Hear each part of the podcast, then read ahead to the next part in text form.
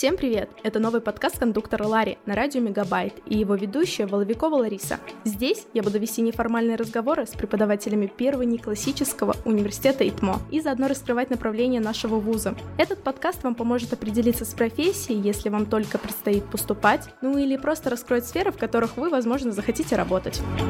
Сегодня у меня в гостях Курушкин Михаил Вячеславович, кандидат химических наук и ведущий научный сотрудник химико-биологического кластера университета ИТМО. Сегодня поговорим о химии, стендапе и о научно-образовательном центре химического инжиниринга и биотехнологии.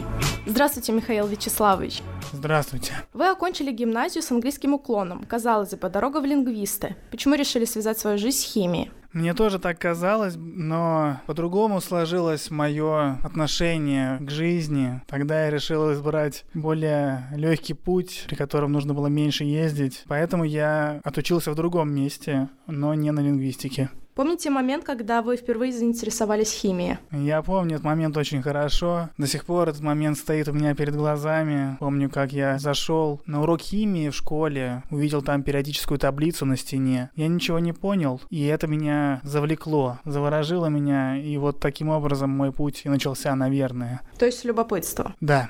Вы продолжили обучение в Политехническом университете Петра Великого. В 2017 году стали доцентом Политехнического университета, а 1 сентября 2018 года – ординарный доцент университета ИТМО. Чем вас заинтересовал ИТМО?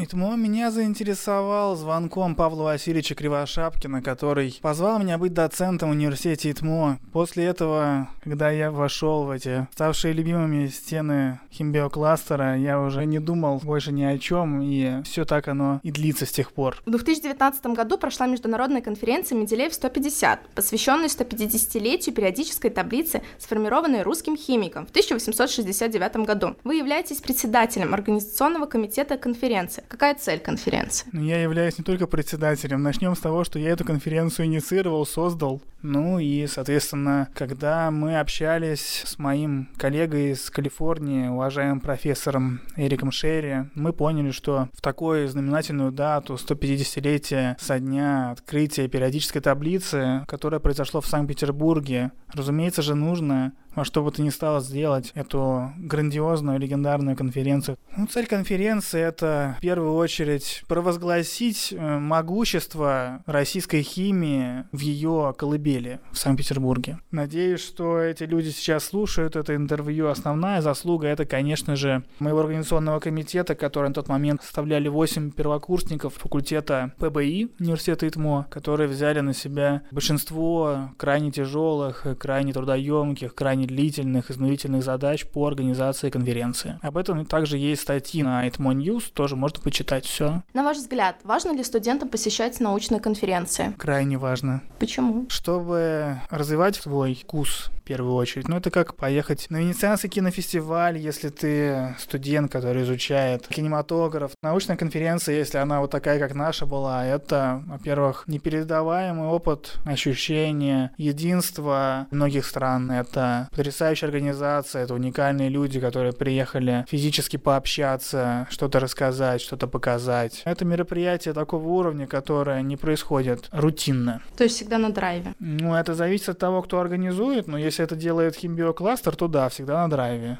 Что сделать студентам, если они вот только пришли со школы и стесняются подходить на конференциях? Как вот перебить этот страх? Что бы вы посоветовали? Чтобы перебить этот страх, ну, надо взять и сделать, ну, либо, соответственно, их более старшие коллеги могут просто взять их как котят и в это общение вбросить, потому что если, например, тебя на конференции твой научный руководитель подводит и кому-то представляет, то, наверное, у тебя уже не остается выбора, кроме как начать разговаривать. Сейчас очень популярно развивать не только только hard skills, но и soft skills. В университете ИТМО есть даже предметы эмоциональный интеллект и эффективное управление командой. И вы входите в команду по развитию этого блока в университете. Почему это так популярно? Потому что, сколь бы ты ни был э, продвинут в своих э, навыках предметных, и сколь бы ты ни был готов решать все свои профессиональные задачи, если ты не умеешь общаться, не умеешь писать письма, не умеешь быть на связи, вот весь этот перечень важных качеств, ты просто не будешь churrascaria é bom. Né?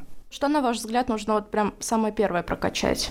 Нужно научиться пользоваться телефоном, электронной почтой. Нужно научиться говорить нормальным языком, излагать э, свои мысли грамотно. Ну, то есть все эти навыки, которые могут пригодиться в жизни. Ну, что они точно пригодятся в жизни. Я здесь нахожусь точно не потому, что я талантливый химик. Точно не поэтому я здесь нахожусь. Поговорим о научно-образовательном центре химического инжиниринга и биотехнологии. Есть химбиокластер, в него входит НОЦ э, химического инжиниринга и биотехнологий как подразделение, которое работает по типу общей кафедры, которая реализует дисциплины химического профиля в первую очередь для всего университета, и плюс к этому ведет научную работу. Ну и также второе основное подразделение, которое входит в состав химбиокластера, это Международный научный институт растворной химии передовых материалов и технологий, который является таким бульдозером нашим научным. Чем вообще занимается кластер? Химбиокластер занимается неразрывной связи между групп-лидерами, постдоками, аспирантами, магистрантами, бакалаврами, даже уже и школьниками, которые также подтягиваются. Он занимается проработкой высокотехнологичных предпринимательских проектов в области химического инжиниринга, биотехнологий, молекулярной робототехники, биосенсорики. Задачи в них ставятся реальными предприятиями реального сектора экономики, нашими партнерами, индустриальными заказчиками, включающими «Газпром», «Роснефть», «Биокат», «Хеликс».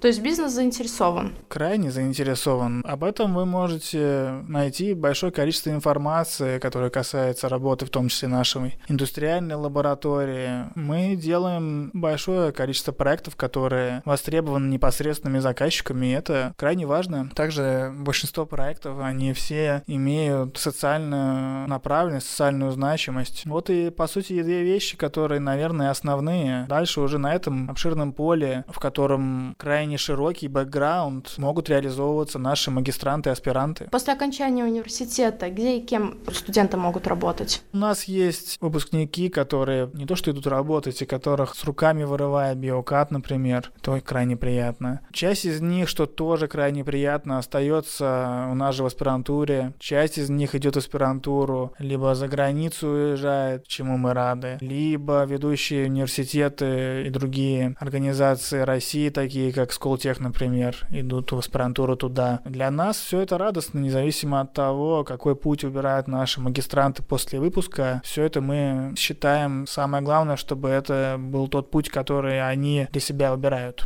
Химия в России сильна. Почему именно студенты порой уезжают за границу? Ну, студенты уезжают за границу просто для того, чтобы получить разнообразный опыт. Для них это сильно важно. Что касается, сильна ли химия в России, крайне сильна. Начиная с последнего года, с 19-го, химия снова вошла в топ-10 стран, которые публикуются в рецензируемых международных научных журналах по химии. Это не может не радовать, я думаю, это хорошо совпало с Международным годом периодически статистической таблицы, который в прошлом году состоялся, в котором университет ЭТМО принял столь активное участие. Так что мы сейчас наблюдаем химический ренессанс в России.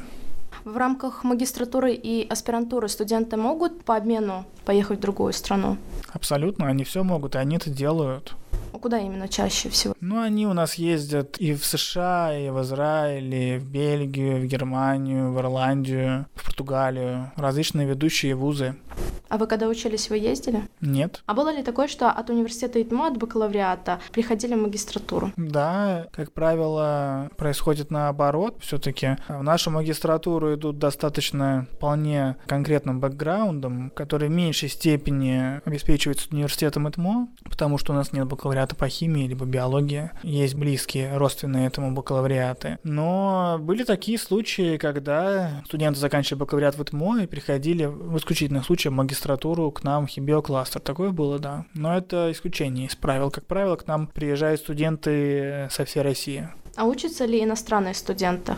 Да, в большом количестве, достаточно из разных стран, включая Ямайку, Китай, Кению они легко вливаются в эту среду? Ну, поскольку у нас англоговорящая среда, где все свободно владеют английским, то у них нет каких-то проблем с коммуникацией друг между другом. Наши российские студенты крайне открыты к международному опыту, поэтому они с удовольствием большим общаются с иностранцами. Они знают хоть чуть-чуть русский или нет? Как правило, практически не знают. А как они живут? Просто я знаю, что есть подготовительный факультет для магистров. Не знаю, возможно, они на него не ходят, поскольку поскольку у них в химиокластере нет потребности знать русский язык, они не уделяют какого-то большого количества времени его изучению. Чем вы заинтересовываете будущих абитуриентов? Мы говорим, что им будет тяжело очень, но они смогут при упорстве, при труде достигать высоких результатов. А было ли такое, что магистр понимал или аспирант, что это не его и уходил? Такое было. А почему? Темпы работы недостаточно интенсивные. Просто не для каждого подходят такие темпы.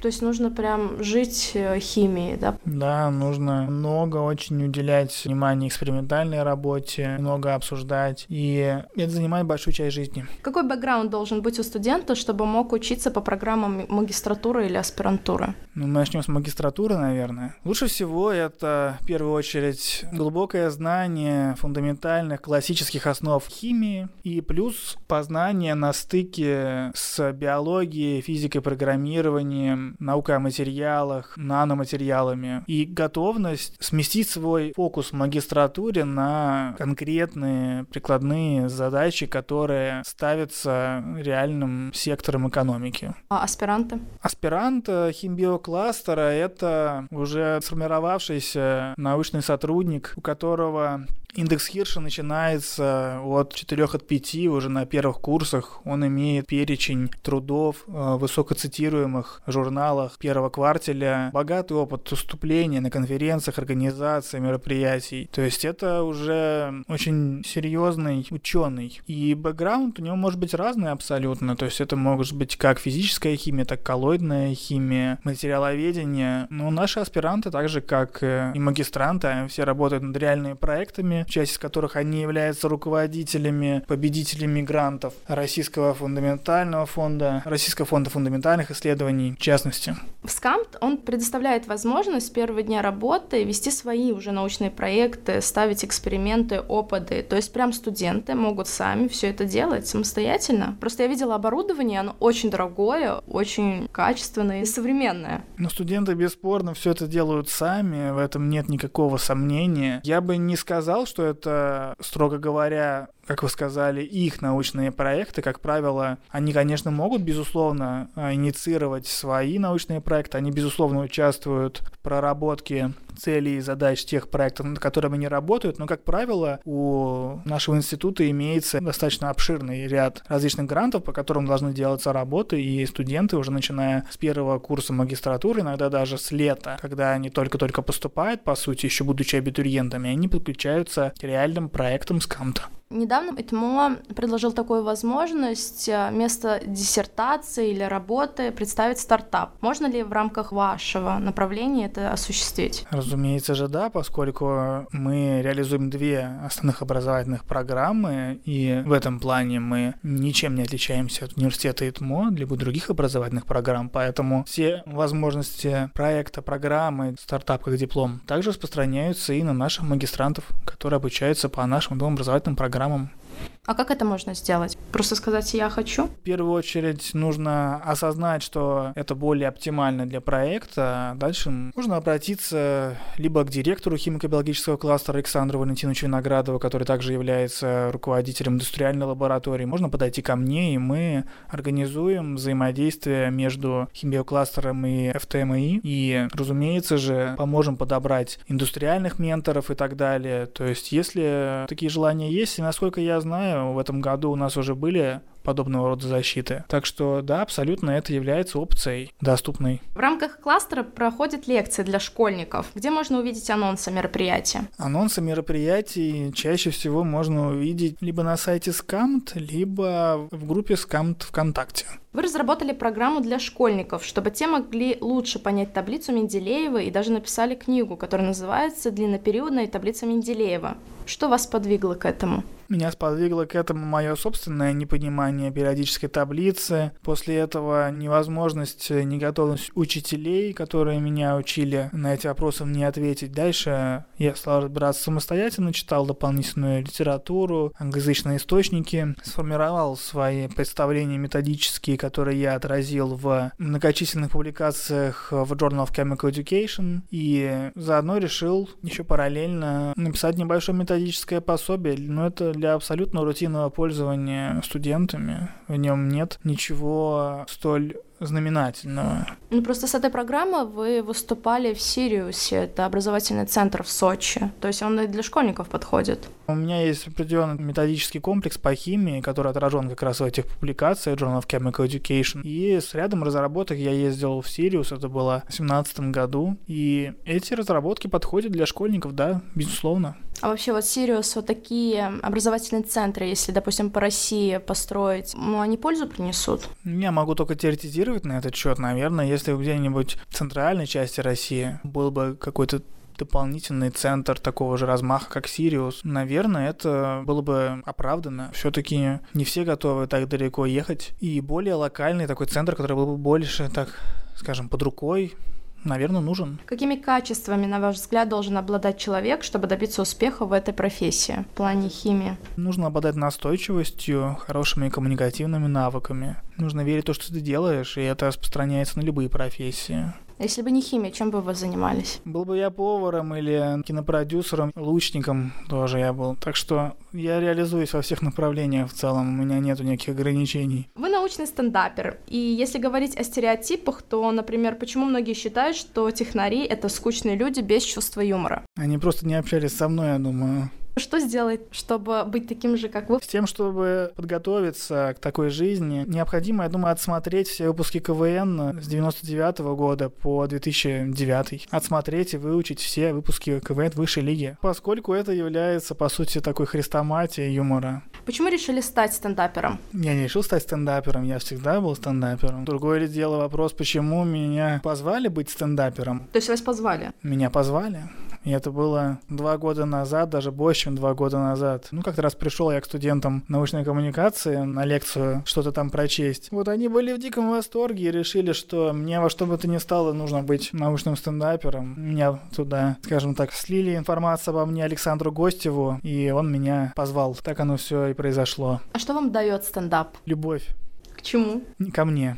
Он дает мне лояльность в глазах сообщества университета ИТМО. Был ли у вас страх выступлений? Нет. Первое выступление в рамках стендапа. Расскажите о нем поподробнее. Это был успех. Там был Владимир Николаевич Васильев, наш уважаемый ректор университета ИТМО. И он очень посмеялся и потом подошел ко мне, пожал мне руку по-дружески. Сказал спасибо, ему понравилось. Это и была лучшая награда для меня. Были ли у вас провальные выступления? У меня было малоудачное выступление, которое было связано с тем, что крайне сильно подвела нас аппаратура. Это было то ли в планетарии, как вы выкрутились? Я говорил просто без микрофона, очень-очень громко. Это было неудобно, но в целом люди посмеялись. Ну просто там большая прям площадка. Ну да, приходилось поэтому очень громко говорить. А вот юмор не потерялся? Часть юмора, возможно, и была утрачена, но зато это выступление стало более живым, насыщенным. О чем вы мечтаете и к чему стремитесь? Я не то что мечтаю, я просто делаю все, что считаю нужным, и потом это получаю. Это основной момент. То, к чему я стремлюсь, это создать, по сути, научную школу, в которую смогут приходить способные химики, независимо от их статуса, положения и бэкграунда, которые смогут получать все необходимые условия для того, чтобы стать успешными в области химии.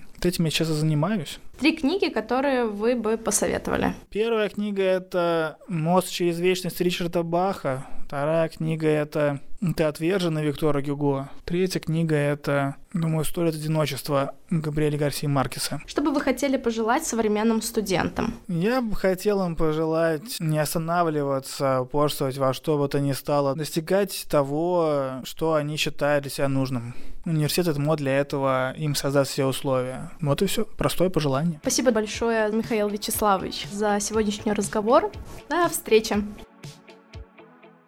Do you know someone who has issues with an overactive bladder? Or maybe you suffer from this yourself? Control OAB is a brand new four part podcast series brought to you by Estelas Ireland. The podcast series features experts who inform and explain the options you have to combat an overactive bladder, as well as hearing from people living with OAB. In the first episode, consultant urologist Dr. James Ford talks about what OAB is and how. My experience is there's a lot of patients who are living with this in silence. They're very embarrassed to seek medical help because they think it's not common. I mean, it's hugely common.